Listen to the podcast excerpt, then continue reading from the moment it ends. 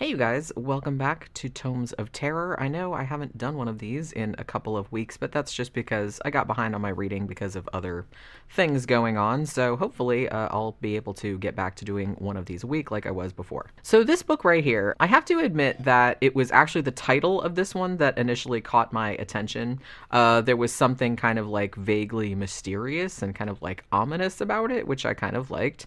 Um, I will also admit that it took me a while to get through this book. Not entirely because of the way it was written, because I did, like I mentioned, have, you know, the holidays and other work responsibilities and things like that that kind of prevented me from reading as much as I would normally like or giving as much time to this book as I would have liked. But that was partially the reason. And I'm also going to make a statement right up front that if you're really not into slow burn horror, then this is probably not the book for you this is one of the slowest slow burns I've ever read, and that's not necessarily a criticism. I'll kind of elaborate more on that thought uh, in a bit. And matter of fact, this book actually kind of reads more like a somber piece of literary fiction uh, for almost the entire 440, 450 pages, something like that, um, until it goes kind of like full on, I guess, like cosmic horror sci fi ish, like toward the end. Now, prior to that, it's all build up with a very, very limited set of characters um, that eventually gets whittled down to our main protagonist and the main antagonist. How you feel about that is kind of up to you. Um, I was actually intrigued enough by the rather languidly unfolding mystery and also sympathetic enough with the main character that I stuck with it until the end, but other readers' mileage may vary. This seems like it got like really, really, really, really great reviews, or like people that were just like boring, couldn't finish it, like nothing happened, stuff like that. So I'm just like giving you a warning right out the gate. Like, if you don't like slow burn horror, then probably this isn't the book for you. So, the author, Troy Aaron Ratliff, is uh, apparently an Ohio native, and he was evidently best known for his short stories prior to the release of this novel, which, if I didn't mention it before, was called Do I Bother You at Night, and this came out in 2013. Uh, so, this was his first full length novel. In the notes at the end, he actually says that he got the idea for this story like back when he was 17, and he had grown up, I guess, like on his his parents' farm and he kept seeing like he I guess it made a big impression on him when he saw this like kind of eerie blue arc light like coming from his neighbor's barn like as the neighbor kids were like working on their motorbikes and stuff like that and he was like thinking how eerie it was like seeing that across the prairie or whatever. And i will say that ratliff's prose is very wordy, but it's actually like really, really evocative. And his descriptions of like the characters and the settings and stuff like that really kind of like immersed me into the world. Uh, because of its kind of like rural, very small town vibe, it ca- it gave me kind of like a little bit of a whiff of maybe like Thomas Tryon, something like like Harvest Home or something like that, or maybe like a midwestern version of Stephen King. So at the beginning of the story, there's kind of like this really brief prologue, which seems to be a transcript of like an interview or something like that between two like military guys, I guess like in a super- superior like interviewing like an inferior officer or whatever. And they're kind of discussing obliquely the absconding of a third person and a dangerous device that he might have in his possession. So then we jump into the main narrative, which is actually set in 1986, uh, but occasionally jumps back in time to like the 1970s. So there are like a few flashbacks like peppered in here and there, but it mostly takes place in 1986. So the story focuses on a farmer named Sylvester Peterson and he lives alone on just acres and acres of cornfields in a very, very rural part of Kansas. Um, he's in his late 30s, I think they say, and he's kind of something of a loner, uh, especially since the very horrific uh, suicide of his, you know, much beloved wife sometime before. Like he gets up and he does his routine every day. He working on his farm. He lives very, very quietly. Um, but you can tell like he's stoically grieving. You know what I mean? But he's not kind of one of those. Like I said, he's a very, very stoic, like midwestern type of dude where they kind of like keep all of their emotions bottled up like on the inside. So you can seem like see that he's very much like that. Um, he also seems like something of an introvert, uh, which, you know, I could totally relate to, and also kind of like a creature of habit. So this is established like pretty thoroughly like throughout the first segments of the book, which basically kind of like just follows him throughout his days, kind of delving into his thoughts and memories just like as he goes about his regular routine. Now pretty much the only social outlet, I guess, that Sylvester has is occasionally having his best friend Dustin over. Um, he comes over to like drink beers and watch the Kansas City Royals, like whenever they're playing, like on TV. Dustin, I think, is like a little bit older than Sylvester, like in his early 40s maybe, and he's really into like horror movies and like weird X Files shit, like conspiratorial stuff. Um, but Sylvester is kind of like a more pragmatic, no nonsense, down to earth type of guy. But despite, I mean, but despite their differences, though, they have like a very solid friendship, although it's like not very deep. Like I said, they don't really like share a lot of emotions or anything. It's mostly like, you know, kind of like a guy kind of friendship from the Midwest. You know what I'm saying? So the only other people that Sylvester sees with any frequency are Willie, who's like this kindly old man who's kind of like a father figure to him, and he owns the general store. Like it's a general store and electronics store in town. And a guy named Ethan, who seems mostly okay until like partway during the story, he does something like really, really shitty uh, that causes Sylvester to pretty much like cut ties with him for the rest of the story. And really, the only other kind of major character is, is Reggie, and he's like kind of like a nice high school kid, or he's like a college bound kid who helps out on the farm in the summers. Now, since the death of his wife, um, you know, all of Sylvester's friends are a little bit worried about him because they think that he's kind of become a little bit reclusive, like more reclusive than normal. It's kind of implied that he was sort of like that before, but it's kind of gotten worse since his wife died. And as the story goes on, uh, they also start to suspect that he might be very slowly losing his marbles. But I'm kind of getting ahead of myself a little bit. See, Sylvester lives pretty far out on the edge of this like tiny ass town. And his nearest neighbor is kind of like way across the cornfields, like where, because it's all flat, like he can see it, but it's like pretty far away. You know what I mean? Maybe like a half mile or a mile or something like that, but he can still kind of see it. Now, the guy who used to live next door, which, like I said, way the hell over there, was actually friends with Sylvester at one point, but the two men kind of at some point in the past, like before the events of the book, had a falling out about like property lines or something, and Sylvester just kind of like wrote him off. So he didn't even realize that the guy had moved away at some point, like months and months ago. Very, very gradually, though, it starts to become clear that somebody else has moved into the farmhouse, like across the way from Sylvester's. Really, kind of the first inkling that something is different is that at first he kind of just sees and hears this very sleek, like newer Cadillac periodically kind of roaring down this rural road where he lives. And like I said, nobody else lives down there. And he knows like all the cars out in this neck of the woods, and this is not one of them. And then on the very rare occasions that he ventures into town, like to get supplies or whatever, the all the other residents are just like asking about this new, very mysterious neighbor that Sylvester has. Now Sylvester has not seen him at this point, like he's just seen his car every now and then, but apparently a lot of other folks have seen him. Although all they can really tell him is that the dude looks like he's from the city, like he's not from around there. Uh, he kind of uh, occasionally smells like sulfur and sometimes buys kind of like strange electronic gadgets, like from Willie's store. So at some stage, like the townsfolk learn that the guy's name is Calvin, but so far, like Sylvester has actually like yet to see him, even though he's the one that lives closest to the guy.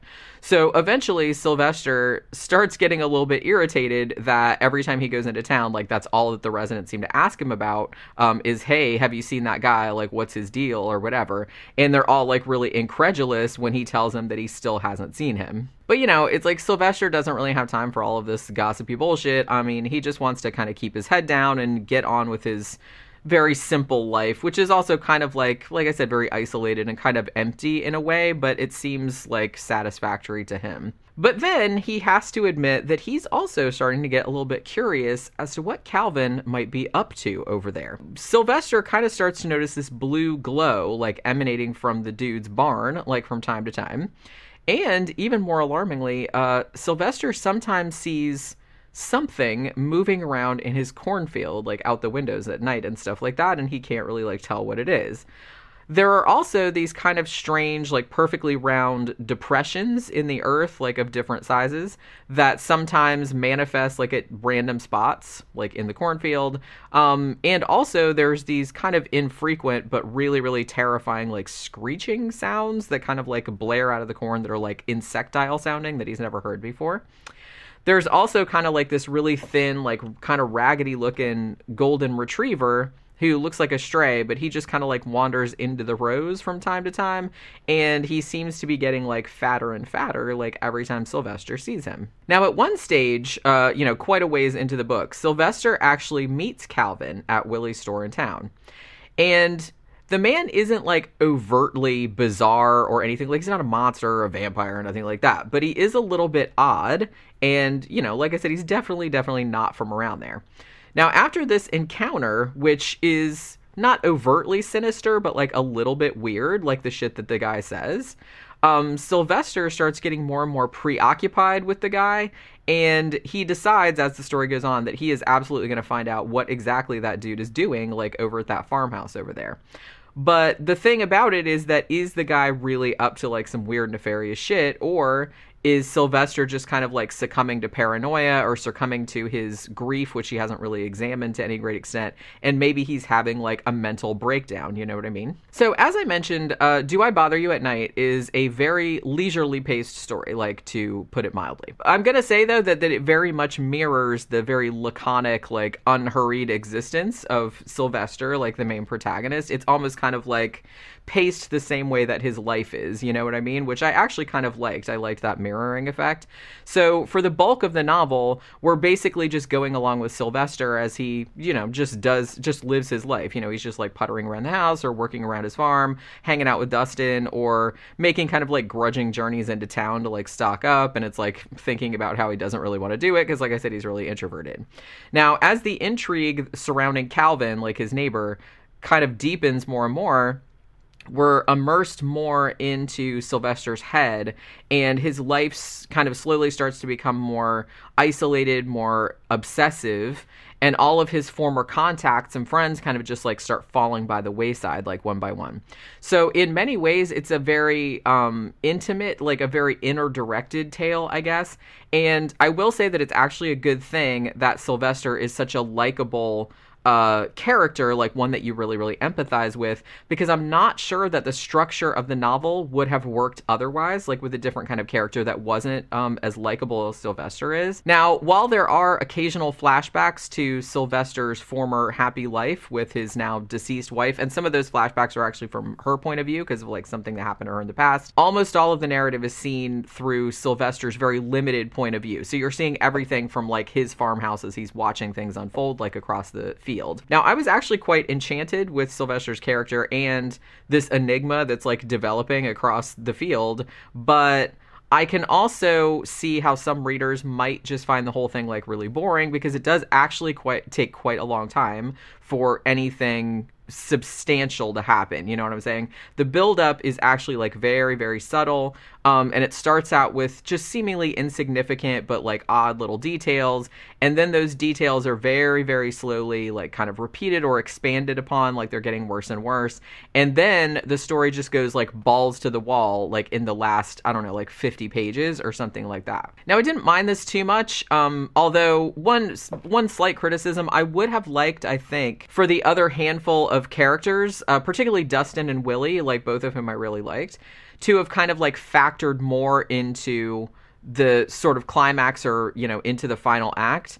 Um, as it was i kind of felt like all the characters sort of like dissolved from the story. Like as sylvester started closing himself away in his own house like just watching his neighbor all the time obsessively. Now although this framework the way the novel is laid out does kind of like match the mental state of the of sylvester obviously I think I would have liked maybe just maybe like a short epilogue to kind of like mirror the prologue at the beginning that detailed the aftermath of this like monumental incident that took place at the end. I mean, I would have liked to see how the rest of the characters were affected by what happened, like in other words. So I have to say, Ratliff's writing, um, it really does paint a picture in your mind. Like I could totally see uh, these kind of waving, lonely rows of corn, like under this big dome of sky with all the stars and everything like that. And I could totally understand the kind of creepiness of that whole like placid, you know, Norman Rockwell like midwestern kind of setting being disrupted by these kind of like inexplicable like sinister doings like across the field, you know what I mean? So in that sense, the story like really drew me in in spite of its very very languorous pace. You know, as far as it goes, there were like a smattering of grammatical errors, but I mean barely enough to mention. I mean, I've, I've read ones that were like way way worse than this one. I think it was maybe like 4 or 5 that I noticed. It was like really not a big deal at all. Um, and, you know, I'm going to say on the whole, this was actually very, very well written. Although, as I said, it reads a like very, very descriptive. It reads more like literary fiction, like very descriptive literary fiction. And it's kind of like internal, but it's still like straightforward. It's not obtuse or anything like that or, you know, complicated for the sake of being complicated. Like, you know, it's easy to know what's going on, but a lot of it is because the main character is so introverted, like a lot of it is kind of like his inner dialogue or his kind of like remembrances or things like that like as the thing is going on. So it's more focused on that and less action oriented at least until like you get to the end. So i mean if literary fiction like that isn't really your bag and you just want something that's kind of like fast paced and exciting then this book is not it and you will probably not like it.